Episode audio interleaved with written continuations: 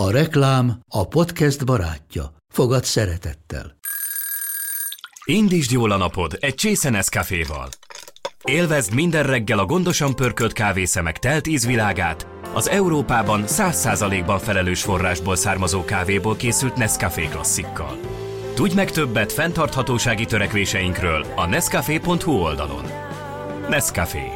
Új lehetőség minden csészében. Ez reklám volt, jó volt. Ez itt a Játékidő Podcast, a Régió Játék és a Mesélyanyukám közös podcast sorozata, amelyben a játékok csodálatos világát járjuk körbe adásról adásra vendégeimmel. Én Endris Timi vagyok, az évamagazin.hu szerzője, vezető szerkesztője, a Mesélyanyukám Podcast műsorvezetője, két gyermekes anyukaként a játékok amatőr szakértője. Az alternatív pedagógiai módszerekkel, úgy mint a Waldorf, a Pikler vagy a Montessori, a gyakorló szülők már a gyermekük első pár évében találkoznak könyvek, játékok vagy alapelvek formájában. Ebben az adásban a Montessori pedagógiával, a Montessori játékokkal fogunk megismerkedni, aki a témában a beszélgetőtársam Szanyi Emese, diplomás Montessori pedagógus. Nos, Azért szerettem volna a játékidő keretein belül a Montessori pedagógiáról beszélni, mert ez az a módszer itthon, amivel leginkább találkoznak a szülők, ami szinte közszájon forog. Értem ez alatt az, hogyha szeretnék a kisbabámnak vásárolni egy könyvet, amivel a kontrasztokkal ismerkedhet meg, annak az elején ma már biztos, hogy rajta lesz, hogy Montessori. Vagy hogyha bemegyek a boltba, és egy foglalkoztató füzetet veszek, azon is biztos, hogy rajta lesz. Mindegyik nagy könyvesbolt polcain találunk egy ilyet, de akár az első játékok, gondolok ilyen tanulótoronyra, vagy ilyesmire, akkor is biztos, hogy ott lesz rajta, hogy Montessori, de a szülő vajon tudja, hogy mi az a Montessori? Nagyon-nagyon szépen köszönöm, hogy elfogadtad a meghívásomat, Emese, szia! Én is köszönöm a meghívást, és minden hallgatót, illetve nézőt üdvözlök. Azt gondoltam, amikor megláttam a neved mellett, hogy diplomás Montessori pedagógus, hogy wow, ez vajon mit jelenthet? és nagyon kíváncsi típus vagyok, úgyhogy egyből írtam is neked üzenetet, hogy lennél-e a vendégem ehhez az adáshoz és nagyon örülök, hogy elfogadtad a meghívásomat. A Pinterest, meg az Instagram, meg minden tele van Montessori gyerekszobákkal, hogy hogy, hogy rendezzük be, hogy milyen legyen a lakás, hogy alkalmazkodjon a gyerekhez, hogy, hogy milyen csinos ilyen játékpolcokat lehet csinálni, mm. de hogy azt gondolom, hogy ennél több a Montessori pedagógia, és mielőtt rákanyarodnék arra a témára, hogy vajon mi is ez a Montessori pedagógia, arra lennék kíváncsi, hogy te hogyan szerettél bele abba a módszerbe, vagy hogyan találkoztál uh-huh. vele, és mit jelent az, hogy diplomás Montessori pedagógus? Pár évvel ezelőtt Prágában értünk, három évet, és ott találkoztam a Montessori pedagógiával, illetve az ottani ismerősöink közül említette valaki, hogy hallottam-e már elől, nem különösebben, vagy csak érintőlegesen hallottam erről, és elkezdtem utána járni. Aztán a kislányommal együtt elmentünk egy ilyen csoportjáték, anyunka gyerek csoportba, Montessori csoportba, és ott láttam egy ilyen valódi, autentikus Montessori környezetet, és beleszerettem. Igazából nem csak a a játékokba, hanem főként pont az, amit te is említettél, hogy ez nem csak a játékokról szól, a berendezésekről, hanem az egész szemléletbe szerettem bele, láttam, ahogy a pedagógusok kommunikálnak a gyerekekkel, uh-huh. amilyen tisztelettel voltak irántuk, amennyire követték az egyéni érdeklődéseket, és, és az, az engem így magával ragadott. És elején úgy gondoltam, hogy akkor erről szeretnék többet megtudni, és jelentkeztem, kint van az EMI-nak ez a Association Montessori International-nek a, amit még maga Maria Montessori alapított, egy olyan szervezet, ami pedagógusokat képez ki, vagy adja át igazából Maria Montessori tudását, az ő mhm. hagyatéka volt ez a szervezet. Korábban is pedagógus voltál? Nem, teljesen más végzettség helyettem, gazdasági végzettségem van eredetileg, egy, egy diplomám van, és akkor utána ez a szemléletváltás hoztam meg nekem a karrierváltást is az életemben. Meg mondhatjuk, hogy az anyaságod is, nem? Abszolút a kettő együtt, igen. Amúgy én annyira imádom a mesélyanyukámban azt, hogy amikor jönnek a vendégek, és mesélnek arról, hogy így így hogy változott meg az életük az anyasággal, mm. de hogy egyébként szerintem 80 ban amikor megszületik egy, egy gyerek, akkor az anyjának az agya így úgy átváltozik, uh-huh. és hogy a legjobb énje lesz, nem? De ne, nekem, én az asszisztens kurzust, azt uh, még nem is azzal a szándékkal végeztem el, hogy én itt akkor Montessori pedagógus leszek a végén, hanem úgy voltam vele, hogy ha más nem, akkor a saját gyerekem, vagy a gyerekeim miatt megéri ez a tudás. Viszont utána meg uh, ahhoz is jár egyfajta gyakorlat, és el kellett néhány órát töltenem a a helyi óvodába, illetve a bölcsödébe, és akkor rájöttem, hogy nem, most vagyunk meg, és itt szeretnék lenni, és én ebbe, ebbe a világba szeretnék tartozni, és valahogy így hívogatott engem az az érzés, hogy, hogy éreztem azt, hogy, hogy ezt úgy tényleg szenvedéllyel szeretném csinálni, és úgy ezt úgy teljes odaadással szívesen csinálnám. Amúgy az arcod is megváltozott, ahogy elkezdtél erről beszélni. Igen, mert, mert egyébként így igen, visszaemlékeztem arra az időszakra, amikor tanultam, mert nagyon fáradt voltam, mert az egy gyerek mellett végeztem el ezt a képzést, és emlékszem, hogy hajnal kettő volt, vagy három, úgyhogy másnap kellett kelnem, de hogy olvastam ezeket a könyveket, meg a jegyzetemet, és, és már úgy leragadt a szemem is, és piros volt, de mégis mosolyogva olvastam, és, és egyszerűen annyira szívesen tanultam, és minél többet szerettem volna magamba szívni ebből, hogy, hogy az is mutatta ezt, hogy ez úgy szívből, szenvedélyből csinálom azt az egészet. Aki hallgatja ezt az adást, és nem tudja, hogy ki volt, amiatt kérdezem meg, hogy ki volt Mária Montessori? Ki ő? Mária Montessori az 1800-as évek végén született. Ő eredetileg egy orvos, Olaszországban, és ő eredetileg elkezdett gyerekekkel foglalkozni egy ottani klinikán Olaszországban, és később őt is magával ragadta, illetve lehetőséget látott abban, hogy az ottani értelmileg fogyatékos, illetve rendellenességekkel, lemaradásokkal küzdő gyerekekkel foglalkozott, és látta rajtuk a nagyon nagy változást, ami, ami az ő szemlélete és az különböző ilyen edukatív eszközei által ért el ezeknél a gyerekeknél, és visszament az iskolapadba ő is, és egy újabb diplomát szerzett pedagógiából, meg antropológiából, és megalakította, hát igazából valahogy az élet úgy hozta, hogy megalakult a Montessori módszer. Ő mindig azt mondta, hogy ő nem alapított módszert, mert nem ő volt az, aki egy íróasztal mögül egy karosszékből kitalálta, és akkor ez bevitte egy tantervbe, hanem a gyerekek mutatták meg neki ezt a módszert, hogy mire van nekik igényük. És ő évtizedeket töltött azzal, hogy megfigyelte a gyerekeket, megfigyelte az ő fejlődési szükségleteiket, megfigyelte az érdeklődésüket, és ennek mentén alakította ki a Montessori eszköztárat, hogy mivel vegye őket körbe annak érdekében, hogy, hogy minden gyerek egyénileg kihozhassa magából a legtöbbet, a maximális potenciáját. Az én egyik nagyon kedves barátnőm, ezúton is puszillakat, tudom, hogy hallgatod az adást, mm-hmm. Olaszországban él, és nagyjából egy idős az első gyerekünk, és hát így olvasgattam én a Montessori módszerről, mm annyira nagyon-nagyon nem mélyedtem bele, csak hát nyilván az első játékokat így a szerint vásároltam, vagy így a könyveknél mm. megfigyeltem, hogy, hogy miért van mindegyikre ráír, vagy a legtöbbre, ami, ami számomra érdekes volt, vagy ajánlott. És aztán az ő gyermek elkezdte az óvodát, és mondta, hogy hát mindenhol Montessori óvodák vannak, hmm. és akkor őt is annyira magával ragadta az, az egész, annyira beleszeretett, hogy így, hogy így végül is tőle tanultam meg, hogy mi is ez a, ez a módszer. És most is akkor ebben dolgozol? Pedagógusként dolgozol?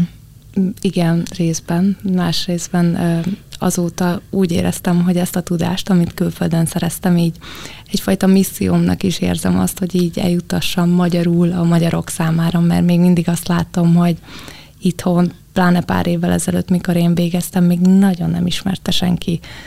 Néha, igen, címkéket én is láttam már a, a játékboltokban, vagy, vagy könyvesboltokban, de hogy azt láttam, hogy nem igazán tudják, pont az, amit te, te is említettél, hogy nem látom, hogy valóban tudnák, hogy, hogy miért ez, vagy, vagy egyáltalán egy Montessori óvodában mire számíthat egy gyerek, vagy egy szülő.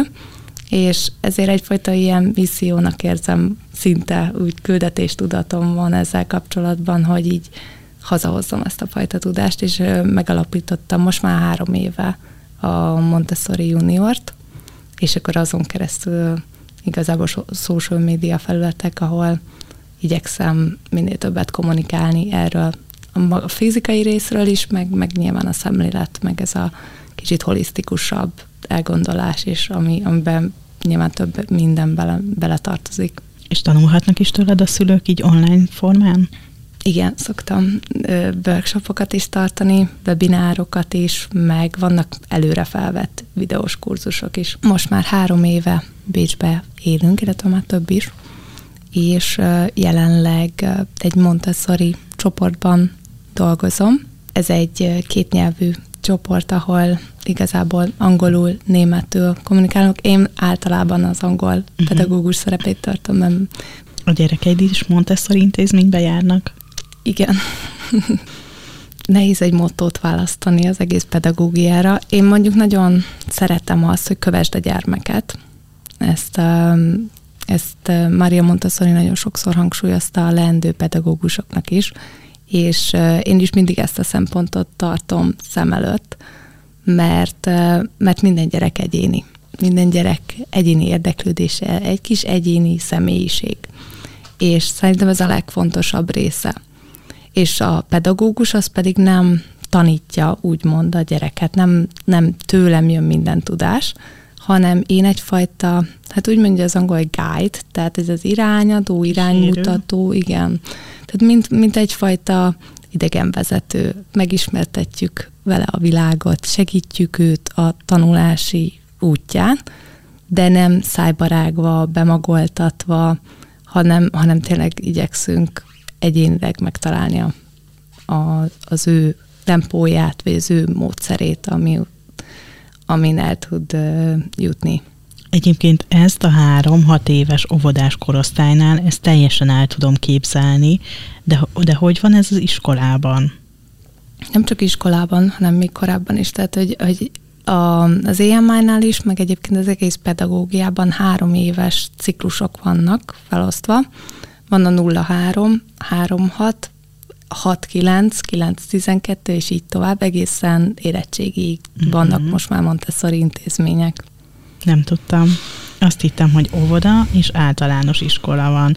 Nyilván a, a uh-huh. játékokból kiindulva azt tudtam, hogy otthon a szülő követheti uh-huh. ezt az elvet, de hogy ezt nem tudtam, hogy érettségig uh-huh. tart.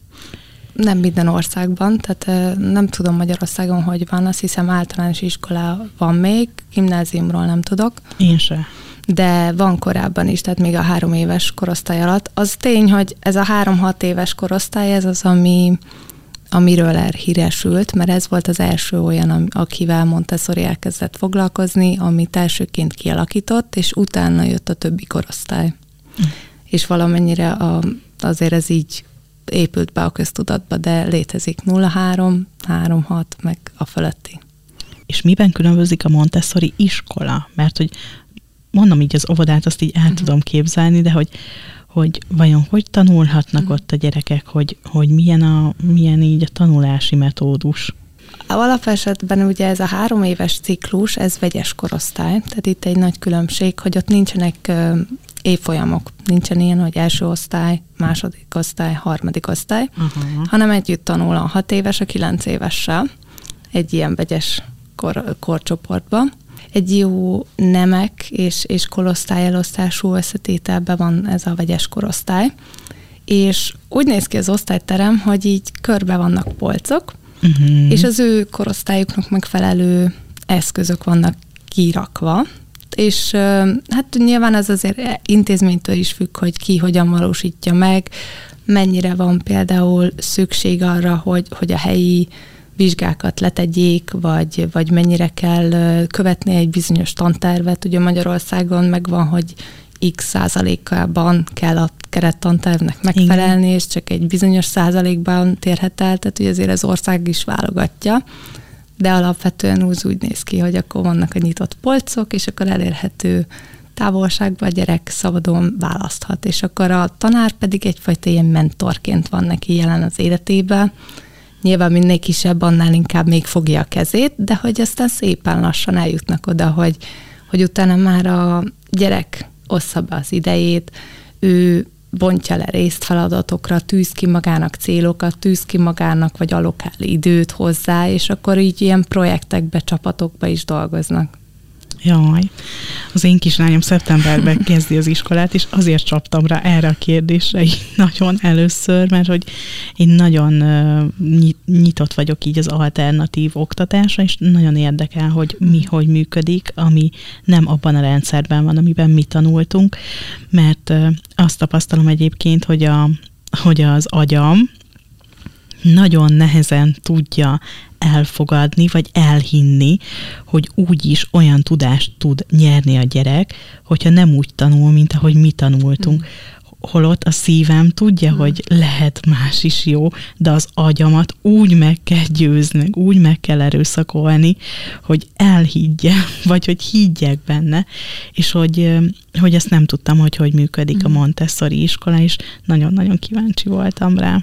Meg egyébként nagyon érdekes, én például a matematikával szoktam elmagyarázni, hogy például képzeljük el azt, hogy be tudjuk magoltatni a gyerekkel, hogy kétszer kettő, négy, kétszer három, hat. Tehát így, így ezt be tudjuk magoltatni, de a gyerek mennyire érti meg a koncepciót, hogy mit jelent, az már nem biztos.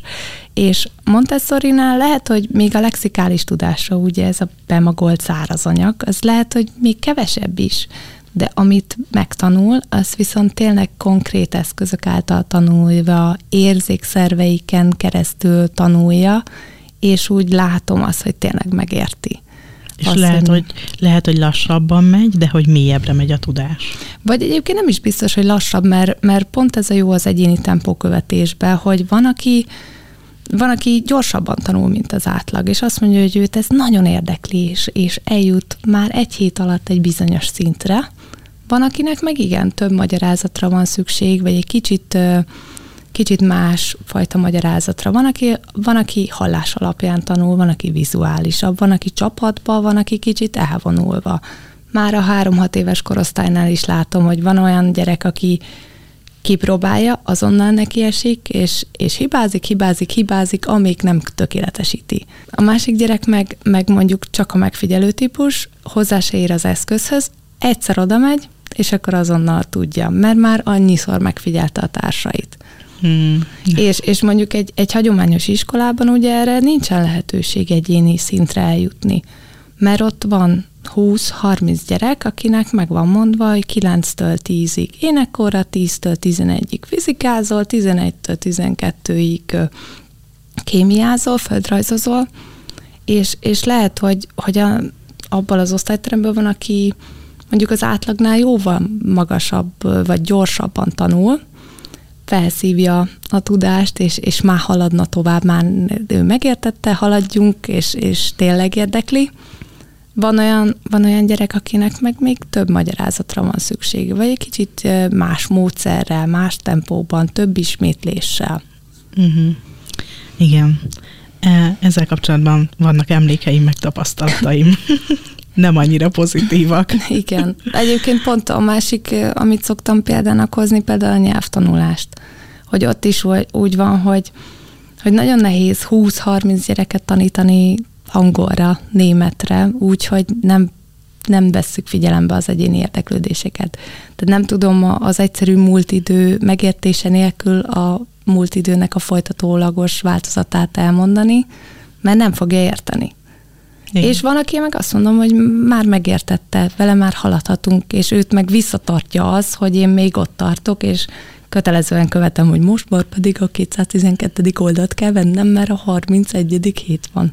Igen, és akkor unatkozik, és kezdődik a rendbontás, és akkor igazából senki se halad sehova. Na de hogy ne csak az én érdeklődési köröm mentén folyjon ez a műsor, kicsit tekerjük vissza az időkerekét, és menjünk, menjünk mondjuk oda, amikor a gyerek elkezd totyogni, és akkor mondjuk elkezd érdeklődni a játékok iránt, hogy mi az, amit a, a szülő tehet annak érdekében, hogyha Montessori módszert szeretne otthon alkalmazni. Mit, mit kell otthon csinálni? Akár játéktáról is beszélhetünk, akár gyerekszobáról is beszélhetünk, vagy a lakás többi szobájáról is beszélhetünk. Mm. Én visszamennék egyébként még babakorban is lehet. Ez. Igen? Nekem van egy, van egy online kurzusom, ez mondjuk egy előre felvett videós kurzusom, és ott a gyerek születésétől kezdve végigmegyünk például ott, hogy hogyan alakíthatjuk ki a babának a mozgásterét, az étkezési terét, az alvóterét, Montessori szemlélet szerint, és hogy milyen játékokat, milyen szakaszban tudunk neki adni azért nem gondoltam erre, mert hogy nekem így az az, az, az emlékem, hogy amikor még így még így egy éves kor alatt vannak, akkor tudod, így nagyon rajtam vannak, és hordozom őket, és hogy, hogy alig tudom lerakni mhm. őket, és amikor lerakom, akkor is együtt vagyunk, mondjuk lent a földön, azon a játszószőnyegen, szóval ezért nem is gondoltam erre, eszembe se jutott volna. Nagyon sok Montessori eszköz van már kisbabáknak is. Egyébként én például be a videókurzusba összeszedtem ilyen timeline idővonal alapján, hogy melyik hónapban. Nyilván az is ahhoz van igazítva, hogy mikor milyen fejlődik, mi az, ami éppen dolgozik a baba. Mert azért a forgás, a kúszás, a mászás, a felkapaszkodás, erre azért mindegyikre vannak akár külön berendezések, meg külön eszközök, amivel a mozgását, vagy a beszédfejlődését tudjuk segíteni, a finom motorikáját, a kézkoordinációját, úgyhogy vannak azért, hogyha más nem említek, azok a Montessori körforgók, azt nem tudom, hogy találkoztál-e már vele. Ami az ágy fölött van? Az, igen, matrac. Tehát, hogy ezt általában elkülönítjük a mozgásterét, ez a mozgás és játéktér, ez körülbelül így egy terület, és, és akkor például a fölé lógatunk egy ilyen elem nélküli villogás és zenélésmentes körforgót, amit tud a baba nézni, és az például, mint a kontrasztkártyák, amiket uh-huh. említettél, az is például a vizuális, a látás fejlődését segíti. Ilyet gyártottam a kisfiamnak, uh-huh. a második gyereknek, ilyen fonalból pompomokat gyártottam, és akkor fehér, fekete és szürke színűek voltak, és növekvő sorrendben fűztem fel őket, és akkor azt lógattam neki fel. Ez volt az első játék. Ez teljesen Montessori, a Gobbinak, Gobbi körforgónak hívjuk a hasonló ilyen kis hungarocel rabdák, amikbe vannak vonva fonallal, az például az pár hetes csecsemőnek már oda lehet adni, és az például egy Montessori eszköz. És a következő az meg ez a kontrasztkártyák, vagy könyvek?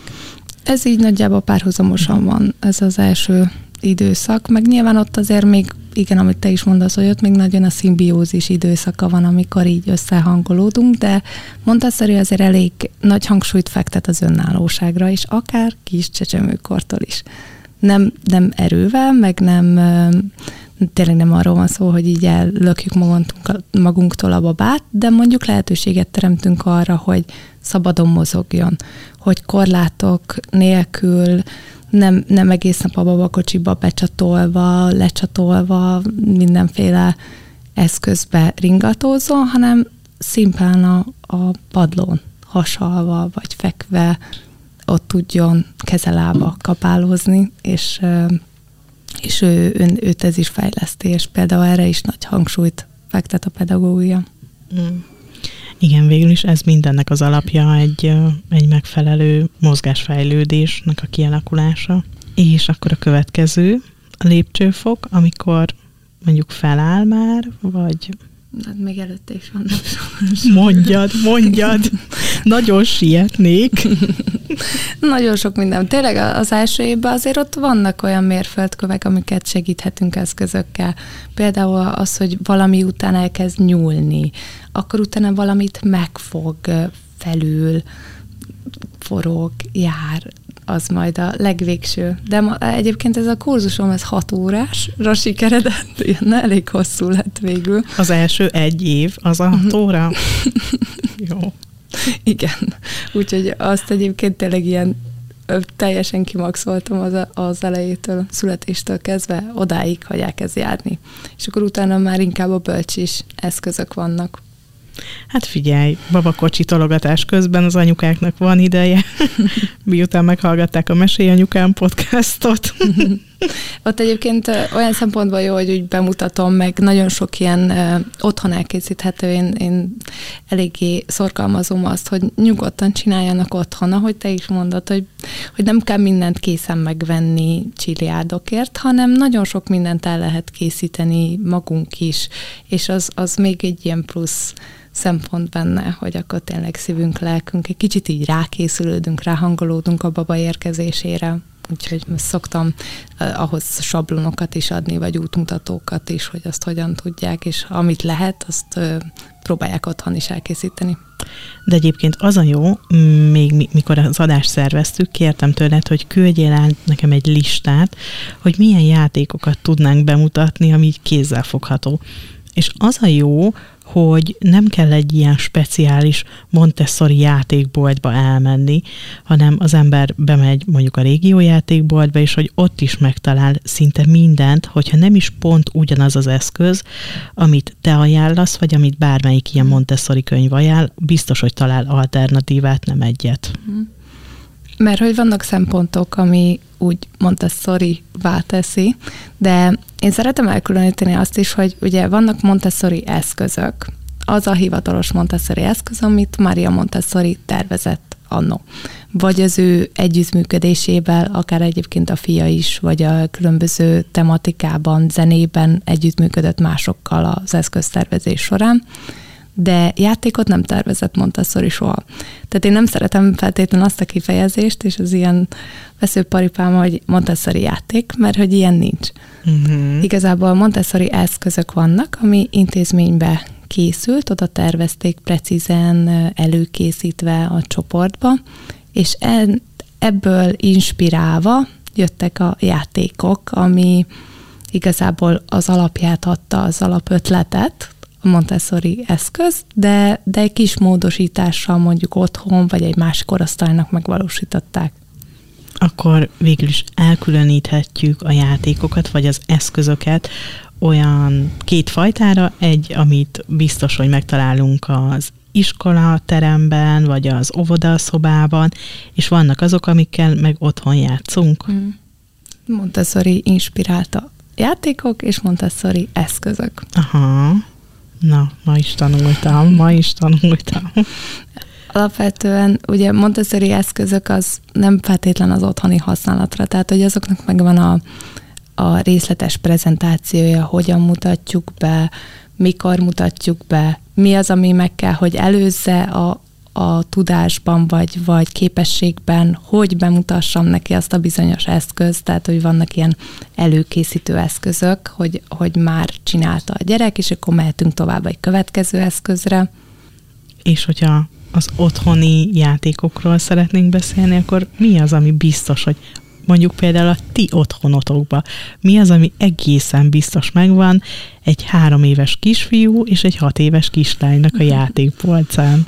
Ez is olyan tévét, hogy, hogy nincsen fekete-fehér módja, hogy Montessori pedagógiát otthon alkalmazzuk. Tehát, hogy az, ami nálunk van, az más lesz, mint egy akár egy másik ugyanilyen diplomával rendelkező Montessori pedagógus gyerekeinek, még akkor is, hogyha ugyanaz a nem, ugyanaz a korosztály. Tehát, hogy ez, ez mivel ez a kövesde gyermeket szemlélet mm-hmm. van, ezért tényleg így én elmondhatom, meg nyilván inspirálhatom az embereket, meg anyukákat, de de ez nincsen egy ilyen univerzális mód, hogy na, ennek így kell kinézni, mert ő hat éves, és akkor... Igen, igen, értem, de azért mondjunk valami példát, segítsünk így a hallgatókat, hogy, hogy mi, mi lehet ilyen Montessori uh, játék, vagy hogy Montessori pedagógia által inspirált játék, mi, mi lehet?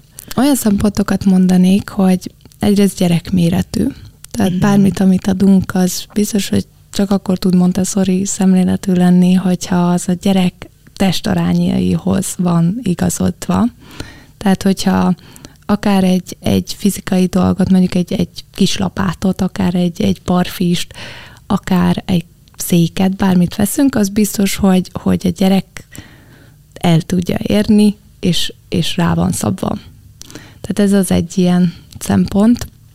A másik az, hogy letisztult környezet egyébként, az, az eléggé jellemző a Montessori pedagógiára. De így a természetes játékok, vagy hogy minden, minden fából készül, vagy az, hogy nem ilyen csillivilli, nagyon színes?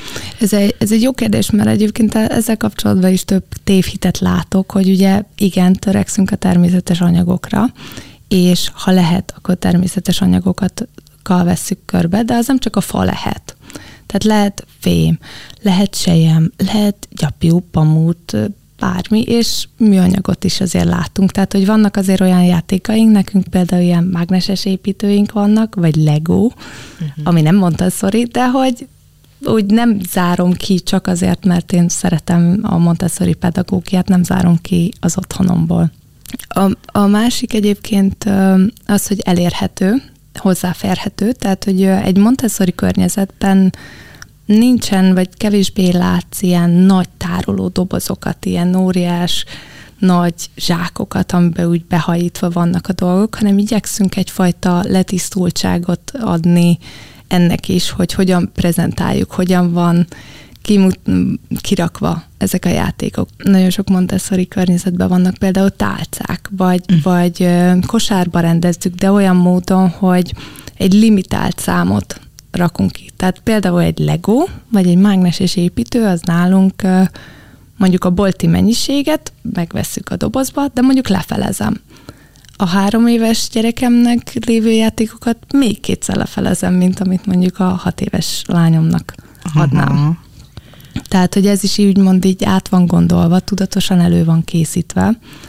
Montessori pedagógiában van egy ilyen fogalom, hogy előkészített környezet, ez az, ami ugye kicsit utal arra, hogy, hogy így előzetesen átgondolom, kicsit tudatosan tekintek a játékokra, és nem csak egy, egy ilyen jó eszközre, amit, amit a gyerek birtokol, és ennyi az egész, hanem arra tényleg úgy tekintek, mint, egy, mint a fejlődésük, a tanulásuknak az eszközére. És lehet, hogy ez egy nyílt végű játék, és nem konkrétan megfogalmazható, hogy most melyik finom motorikai képességét fejleszti, de, de a nyílt végű játék is fejleszti. És akkor havonta cseréled mondjuk a játékokat a polcon?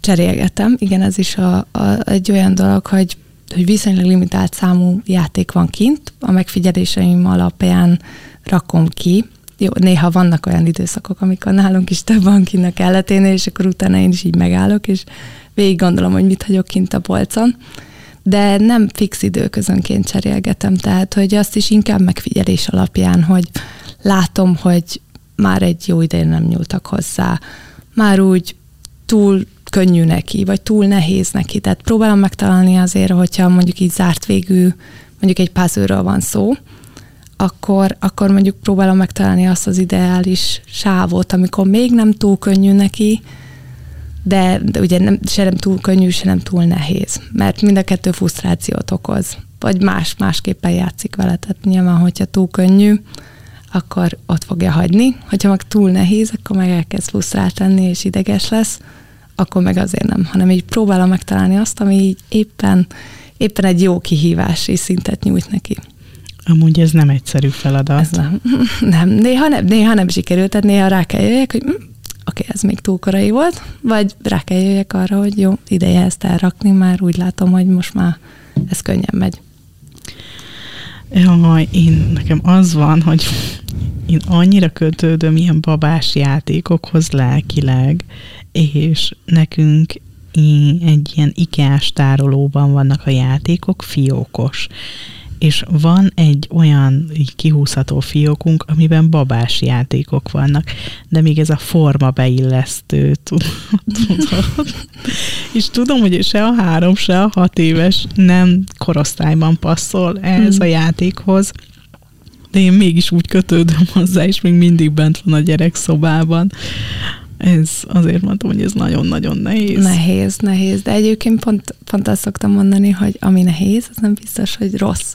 Mármint olyan értelemben, hogy ez nem annak a jele, hogy rosszat teszünk, de néha igen, valószínűleg emocionális kötődésünk van inkább a játékhoz, de van egy pont, amikor azt mondom, hogy oké, okay, akkor valamit kezdjünk vele. Akár rakjuk el, akár, akár mondjuk mi nagyon sokszor adományozunk, és akkor annak a szeretetét is próbálom átadni a gyerekeknek, hogy, hogy nem úgy válunk meg attól a, attól a tárgytól, ruhától, ugyanígy, meg játékoktól, hogy valamilyen kisgyerek még örül neki. És sokszor próbálom mondjuk, amikor így el adományozom ezeket a dolgokat, akkor mondjuk egy olyan kisgyereknek kell adni, akit mondjuk ő is ismer, van például egy szomszédunk, és akkor nekik szoktuk adni. Az jó, mert átmehet, és még játszhat Igen, vele. és akkor van egy ilyen trükk benne, igen, hogy ezt azért nem kell végleg búcsút inteni vele, bármikor, amikor átmész hozzá, akkor ott lesz, meg úgy akkor látja tényleg azon a kisgyereken, hogy ő neki ez mekkora örömet és szeretetet nyújt az a játék, és úgy szívesebben adja a következőt is. Egyébként mindig bevonod őket, szóval tudják a gyerekek, hogy most itt játékcsere következik, vagy egyszer csak hazajönnek és látják, hogy wow, itt egy új kincses bánya. Nem mindig vonom be, de, de amúgy sem feltétlen ezt úgy kell képzelni, hogy akkor most egy komplet nappali szekrényt én egy délelőtt átpakorom, hanem mondjuk a könyveknél is ezt csinálom, meg a játékoknál is, hogy mondjuk van egy limitált mennyiségű könyv kirakva, vagy játék, és akkor mondjuk egyet-egyet így kicserélgetem, mikor már látom, hogy azt már elégszer elolvastuk, mostanában nem kérik, akkor vagy valami más aktuális téma van, vagy ünnep van, akkor, akkor kicserélem, vagy évszak, és akkor, és akkor látom, hogy annak nincs értelme, hogy ott porosodjon. Tehát azt szeretném, hogy, hogy azzal a, azzal a játékkal játszanak, és, és legyen annak a játéknak haszna. Amikor bekértem tőled ezt a listát, amit az előbb is említettem, akkor nagyon érdekes dolgot olvastam, és én ezt nem tudtam, és tökre meglepődtem azon, hogy azt írtad, hogy a szerepjátékok azok nem kifejezetten Montessori pedagógia hmm. által támogatott játékok, úgy, ahogy például a játékkonyha, vagy a fa, gyümölcsök, vagy, vagy az egyéb, hmm. egyéb szerepjátékok. Ennek mi az oka? Nem a szerepjátékokkal van a gond alapvetően, vagy hát nem, az nem Montessori benne, hanem, hanem inkább csak ezeket a játékokat, vagy ezeket a tevékenységeket szeretjük élőben megcsinálni a gyerekkel. Tehát, hogy, hogyha azt látom rajta, hogy úgy szívesen vágna gyümölcsöt, akkor én valóban egy kis gyerekméretű kést adok, és oda hívom mellém a konyhába, és elkezdünk balánceletelni és adok neki kis kést ahhoz, hogy megkenhesse a saját kis uzsonnáját, a kenyerét, vagy, vagy hogyha azt látom, hogy nagyon szeretne felmosni, akkor neki van egy felmosója, van egy kisfödre, van egy mind, mindenből van gyakorlatilag egy funkcionálisan működő, de valódi eszköze. És ez, egy, ez, egy, ez is egy Montessori jellemvonása, Montessori inspirálta játékokra jellemző, meg eszközökre is jellemző, hogy, hogy erre a funkcionalitásra és a valódiságra, a realisztikusságra erre igyekszünk ügyelni. És nem csak úgy csinálunk, mint hogyha vágnánk, hanem akkor valóban vágunk. Ó, erre tudok egy nagyon jó példát mondani. A lányom mindig is nagyon szeretett takarítani. De nagyon érdekes, mert ez nem az én erősségem, és, és amikor elkezdtem takarítani, akkor ő engem meghazudtolva, nem, nem, ez nem biztos, hogy jó kifejezés, de hogy, hogy annyira nagyon aktívan takarított, törölte a port a polcokról, és ő is nagyon szeretett volna felmosni. Mm. És akkor kapott születésnapjára az egyik nagymamától egy ilyen játék felmosót, de hogy ő teljesen kiakadt rajta, hogy neki nem a játék felmosó kell, hanem neki az igazi nagy felmosó kell. Úgyhogy kapott a játékfelmosóhoz egy vödröt, amiben akkor töltöttünk vizet, de még az sem volt elég, mert akkor neki is kell valamilyen felmosó folyadék bele. Szóval tényleg így mm. működnek a, a gyerekek, hogy ugyan azt szeretnék csinálni, amit mi csinálunk. Igen, ez volt az alapvető megfizetése Maria Montessori-nak is, amiatt kialakult ez az elv, hogy ő is, még maga is beismerte azt, hogy ő is berakott ilyen klasszikus gyerek szerepjáték eszközöket a Montessori tanterembe, amit eredetileg kialakított a gyerekeknek még Olaszországban. És mondta, hogy, hogy általában megfigyelte azt, hogy ha ha lehetőségük volt a gyerekeknek arra, hogy csak úgy csináljanak, mint hogyha főznének, mosnának, takarítanának, vagy lehetőségük volt arra, hogy valóban ezt megcsinálják, és akkor gyere oda, csináljad a tanítónénivel, akkor minden esetben azt választották, hogy ők tényleg akarják csinálni. És akkor egy idő után kialakult úgy az eszköztár, vagy a tanterem, hogy, hogy ezeket szépen kivette, azokat az eszközöket, amivel csak úgy csinálunk, mintha. Uh-huh. De egyébként például a szerepjáték szerintem úgy, mint fantázia, meg egy napi eseményeknek a feldolgozása, én ezzel egyáltalán nem vagyok ellene. Uh-huh. Nyilván egy, egy Montessori tanteremben, intézményben nem feltétlen megszokott pláne mondjuk egy autentikus környezetben, hogy akkor ott játékdoktoros szett van.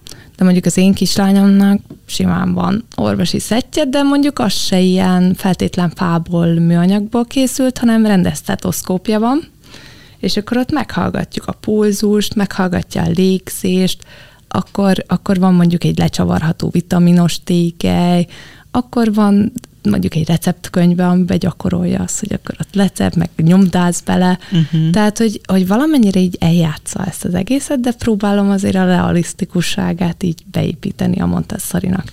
Biztos van olyan család, akinél ennyi sincsen, és nagyon mereven ragaszkodik ahhoz, hogy semmilyen. Nálunk azért így lazábban kezelem. Arany középút. Uh-huh. Van még valami olyan, ami a nem kategóriába tartozik? Jellemzően az, ami, ami ilyen nagyon színes, nagyon zenélő, magától villogó, forgó. Ugye ez a, azért nagyon sok babajátékot látunk, ami ilyen. És mi inkább a, ez a passzív játék, aktív játék kategóriába különböztetjük ezt meg, tehát hogy próbáljuk minél inkább arra ösztönözni, vagy olyan játékot, eszközt választani a gyereknek, ami, amivel a gyerek ő működteti a játékot. Tehát, hogyha ő nem csinál vele semmit, nem érek hozzá, nem emelem fel, nem csinálom azt, amit kell, akkor a, gyere, a játéknak önmagában nem lesz funkciója. Nem az a feladatunk, hogy ugye passzív játéknál megnyomok egy gombot, hátradőlök, és akkor, uh-huh. és akkor a játék szórakoztatja a gyereket, hanem ő neki kell úgymond manipulálni, a kezével dolgozni, valami erőfeszítést tenni ahhoz, hogy élvezhesse a játékot azzal a játékkal. Amin viszont meglepődtem, hogy rajta volt a listádon, azok ezek a műanyag állatok. És ezen teljesen meglepődtem. Milyen, milyen, milyenek az oka? Én egyébként szeretem ezeket az állatokat. Még Prágában ez konkrétan a, a Montessori tanteremben is benne van, vagy ben van, nyilván nem Montessori tervezte, de hogy nagyon jól használható arra, hogy, hogy a szókincsét bővítsük a gyereknek, vagy különböző feladatokat csináljunk vele. Hogy nem csak a játék funkcióját tölti ki, hanem még lehet tovább gondolni feladatok. Uh-huh. Mi például mondjuk kezdésnek én például valami házi állatokat állítanak össze egy kosárba, amivel már mondjuk a gyerek ismerős, és látott már, körbe van véve kutya, van ebből mindenféle. Rengeteg, nem is tudtam, Igen. hogy miért hozzak ide be most a stúdióba. Nyilván ezeket is ismeri, és akkor mondjuk tematika szerint, vagy kategória szerint tudjuk ő, ő neki mondjuk egy kosárba rendezni, és először mondjuk megtanítjuk a nevüket, vagy gyakoroljuk a, a nevét, aztán jöhetnek olyan ilyen kártyapárosító feladatok, akár már kisgyerekként, tehát hogy ezt a, a tipegő korosztályba is csináljuk, hogy az elején konkrétan le van fotózva ez az állat, és ahhoz a, ahhoz a kártyához passzoló állatot kell párosítania. Aztán, hogyha az megy, akkor mondjuk egy, egy zsiráf, egy, egy tehén, egy bármilyen állat, de már nem ennek a szleik állatkának a, a képét, hanem a zsiráf ott a szavannán ugrándozva, uh-huh. és akkor utána azzal köti össze.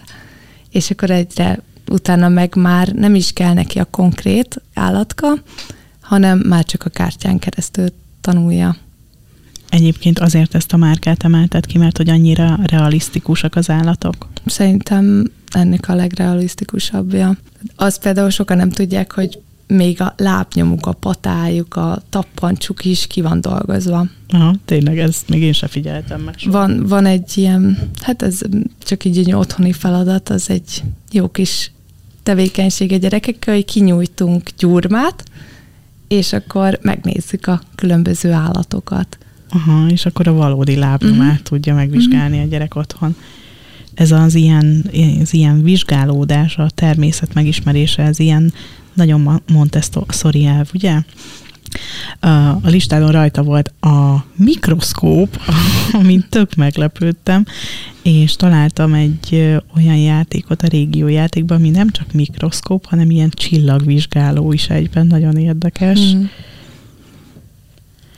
Mi például, én például az is egy jó ö, példa, hogy ha mondjuk egy virág részeit akár a három-hat éves korosztályjal elkezdjük feltérképezni, vagy megtanítani annak a szókincsét, akkor is az van, hogy, hogy részeire bontjuk a virágot, és akkor mikroszkóp vagy nagyító alatt megnézzük, hogy hogy néz ki egy bibe, hogy néz ki egy szirom, és akkor, és akkor azt ők kézzelfogható gyakorlati élményen keresztül, miközben tapintja, látja, szagolja, tanulja meg ezeknek a részeit, nem pedig egy ilyen 2D ábrán, ahogy az én biológia könyvemben van, és akkor ott úgy bemagolja, hogy na igen, ez a bibe, ez a porzó, ez a levél, ez a szirom, hanem, hanem úgy tényleg van valami érzékszervi élménye.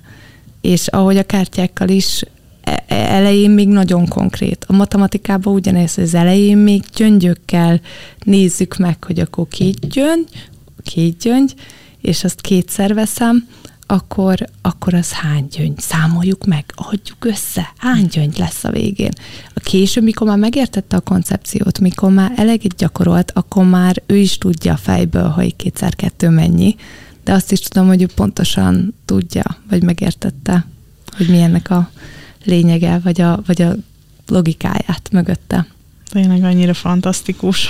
Már abba belegondolni, hogy 150 évvel ezelőtt is ennyire jól megfigyelték a gyereket, vagy hogy erre volt igény is, hogy na, tényleg fantasztikus ez az egész pedagógiai módszer. Nagyon-nagyon sokat lehetne még erről mesélni, mert tényleg tényleg, hogyha azt mondod, hogy 18 éves korig, és figyelni arra, hogy fejlődés lélektan, agyban, nem tudom, minden, főleg a tínédzserkor, te jó Isten, hát ott még jó, jó sok gubanc van, mm-hmm. és hogy hogy tudjuk őket támogatni, akkor nagyon-nagyon színes ez a paletta, amire egy adás nem elegendő. Mm-hmm. Nagyon-nagyon szépen köszönöm, hogy jöttél és meséltél nekünk. Nagyon sok mindent megtudhattunk. Én is köszönöm a meghívást. A régiójátéknak pedig azt köszönöm, hogy támogatja az adást, és ilyen nagyon érdekes témákról beszélhetünk hónapról hónapra. A hallgatókkal egy hónap múlva újra találkozunk, addig is mindenkinek nagyon sok közös játékidőt kívánok. Sziasztok! Sziasztok! Várj még egy kicsit! Ha tetszett ez az epizód, ne felejtsd el értékelni, lájkolni, csillagozni. Ha pedig úgy gondolod, hogy másoknak is hasznos, érdekes, szórakoztató lehet ez a csatorna, hozd meg a közösségi oldalaidon, hogy könnyedén ránk találjanak. Ha pedig hozzászólnál a témához, vagy kérdeznél, megteheted az info.évamagazin.hu e-mail címen, vagy csatlakozz a Mesélyanyukám zárt Facebook csoporthoz, ahol folytathatjuk a beszélgetést, véleményt és információt cserélhetünk. A műsor a Béton partnere.